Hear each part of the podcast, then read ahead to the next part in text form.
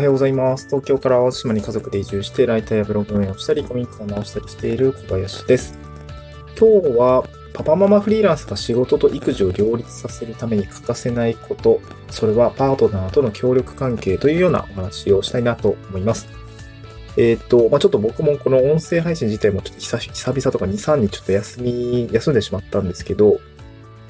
まあその理由が、あの子供たちがヘルパンギーナと RS ウイルスのちょっとダブルパンチでね、あのまあ一週間ぐらい先週は、まあ僕が、まあなんていうのかな、ず、ずらせる予定ばっかりだったのと、まああと全体的にはまあ自分で、自分しか影響のない予定っていうんですかね、まあ来、あの原稿書くだったりとか、まあその、なんか誰かあと一緒にこう会議をするっていうタイミングがあんまりなかったので、まあ丸々一週間、あの、僕が子供を見ますっていうことで子供を見てたんですけども、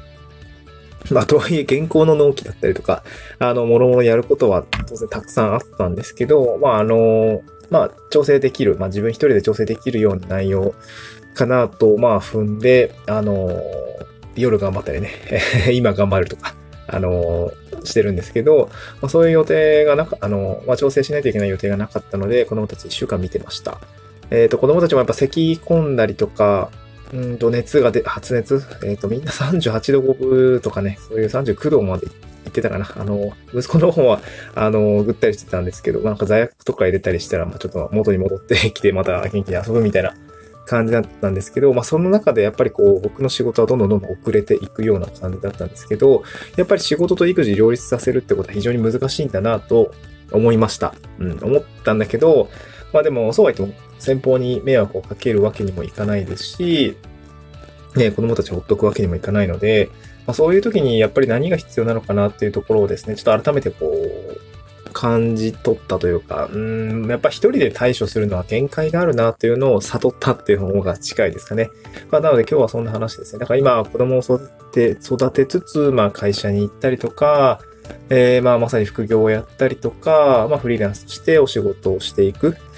みたいな。まあ会社とかだったら、まあ、あの、会社って普通に会社が回るような仕組みあるじゃないですか。他の社員さんがいたり、チームがいたりとかって、当然あるはずで、あ、どうだろうね。一週間ぐらい休まれたら会社でもやっぱさすがにちょっとって言われるかもしんないけどね。うん、まあでも、なんとかなるんですよ、会社って。まあでも、パパ、あの、パパママのフリーランスにおいては、やっぱりその自分の体が資本ですし、自分の稼働がね、資本の源泉なので、えー、自分が止まったら当然止まっていくっていうところ、まあ、良き、なんだろうな、自由と責任がセットで、なんかこう、うん、まあ、いい悪いはあるんですけど、仕組みがないとね。まあ、その中で、まあ、自分の仕事と、まあ、育児っていうのを両立させるためには、やっぱりこのパートナーとの協力関係が人、えー、大大事だよねってことを痛感したという、まあ、ちょっとその、経験、あの、きっか、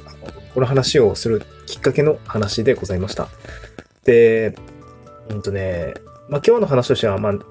一週間その子供たち面倒見てて、何がしんどかったっていうのが、なんかちょっと説明したいのと、あと、パートナーとの協力関係って、じゃあ、どういうとこで必要性を感じたのかっていうことと、じゃあ、それどうやったらこう、そのパートナーとの良好な協力関係に何が必要なのかっていうところをですね、やっぱりこう、言語化しておこうかなと思いました。で、まず一週間見て思ったのは、えー、子供たちってなんか熱出してもめっちゃ元気なんですよね。めっちゃ元気。うん、娘、序盤ちょっと娘が、あのー、あれかな、多分 RS だったんだと思うんだけど、あの、夜中にすごい咳コンコンしてむせ返るんですよね。で、なんかゲロ入っちゃったりとかして、あの、すごいしんどそうだったんですよね。で、夜も眠れずみたいな感じだったんですけど、あの、まあ、そういうのに対処しないといけなくて、まあ、親はさ、当然、むせ返ったら、やっぱ様子見に行くわけじゃないですか。僕もまあ、あの、日中、子供見てるんで、あの、夜仕事しないとって思って、まあ、19時過ぎぐらいから仕事をして、3時、3時までやっまあ、その3時まで1回しかできなかったかな。えっ、ー、と、まあ、仕事を取り戻そうと思って、まあ、1時、2時ぐらいまでやってるわけで、なんかね、やっぱり2時ぐらいまで、咳コンコンコンコンしてて、大丈夫かなって思いながら、こう、様子見て、まあ、水飲ませたりとか、あそういうものをしながら仕事をしてたんですけど、やっぱり子供たちも大変。でも、やっぱ朝起きてくるとすごく元気で、うん、あの、どっか行こうよとか まあなんか、なかなかちょっと天気も悪かったので、あんまり外出はしなかったんだけども、あの、まあ、当然ね、中でしっかり療養せえっていう感じだったんで、あの、子供たちには言うんだけども、まあそうは言ってもやっぱ元気なんですよね。子供は風邪のこと言ったりしますけど。うんで、子供たちもやっぱり外出たいな、みたいなことを言っていて、まあそのご飯買いに行ったり、ちょっと買い物に連れて行ったりとかするんですけど、まあ長いことはね、あの、子供たちも大変ですから、あの、まあすぐ連れて帰って、図書館で借りた本だったりとか、ちょっと、えー、読み聞かせたりとかをして、まあ過ごしていたんですけど、なんていうかな、しんどい姿もあるんだっけしんどい時も当然熱上がってきた時の息子はなんかぐだー眠いみたいな感じでも泣いていたりとかもして、まあ、抱っこしながら、あのー、娘の、まあ、お孫元に付き合ったりとかみたいな感じでしてたんですけども、うーん、やっぱ子供は元気で、ただ大人はついていくの、ついていく体力がマジで必要っていうとこですね。ここだけは本当にこう子育てのしんどいところだなと思いました。うん、で、まあ、やっぱりそうなってくると、なんかね、もう何も別に日中子供見てるだけじゃなんだけどね、やっぱ疲れるんだよね。すごく疲れる。めっちゃ疲れますね。で、あと多分仕事が楽な、仕事をやってる通常モードがやっぱり楽なんでしょうね。仕事してるし、まあ、自分のペースで物事が進むし、うん、まあそのクライアントさんとかも当然、あの、日本語通じるわけじゃないですか。あの、言葉の意味が伝わったりとかね。まあ当然、ローコストのコミュニケーションコストで、あのやってるわけなんで、まあそんなストレスかかるとってないんですよね。でもやっぱ子供たちってそういうわけにはいかないし、分かってくれないとか、そもそもわがまま言ったりとかも全然あるので、それにね、もう、何、朝、例えば7時ぐらいからさ、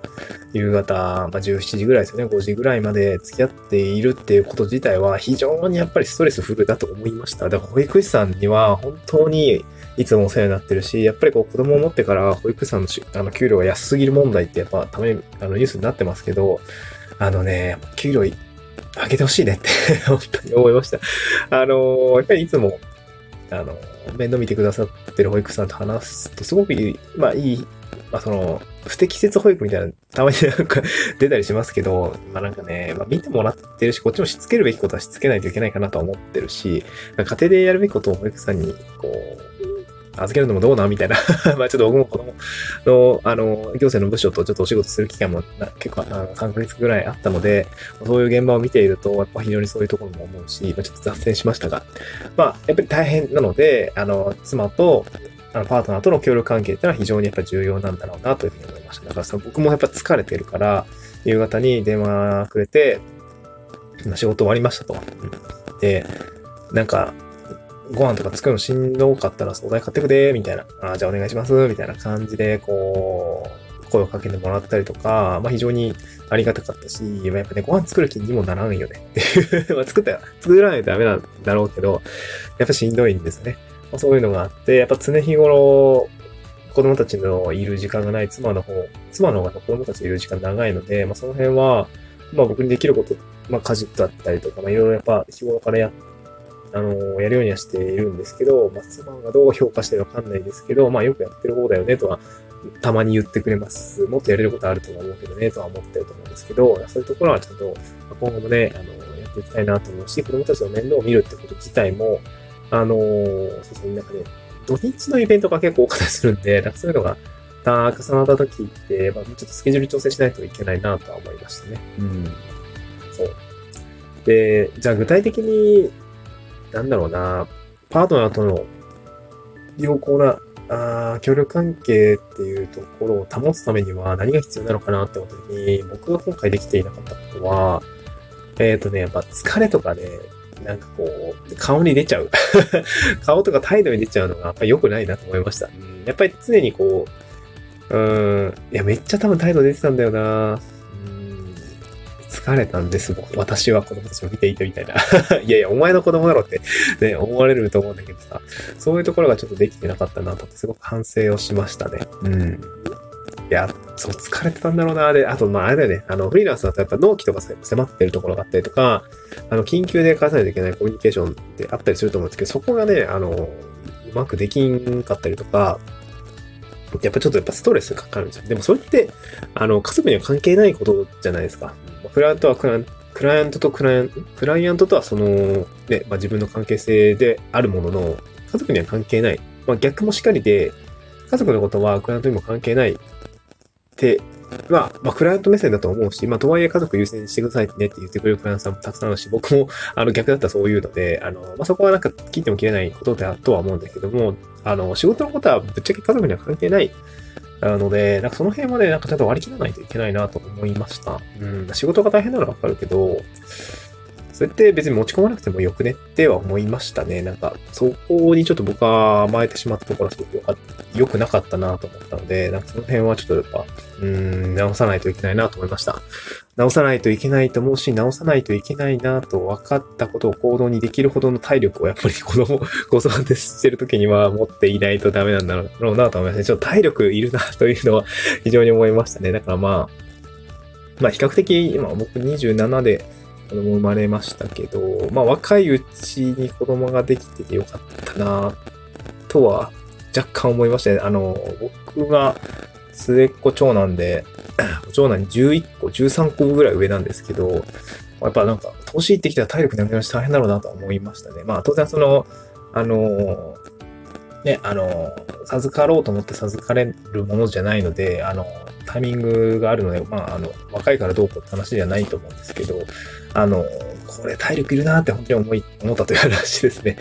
はい。まあ、なので、パパママフリーランスがこう、仕事で育児を両立させるためには、やっぱりこう、パートナーとの協力関係ですね。これすごく大事にしていきましょうというような、あ教訓でございました。まあ、そのためにね、えー、まあ、パートナーに、まあ、しっかりと感謝の意を述べたりとかね、態度に出さないとかね、仕事が忙しいんだって態度に出さないとか、そんな関係ないですから、パートナーにとってはね。そういうところを、えー、意識する必要があるんだろうなと思った次第です。えっ、ー、と、今日からまたね、ちょっとその、情報発信系っていうかなんか、普段のこう、アウトプットの場を、こう、こうやって音声配信だったり、ツイッターだったりとかの、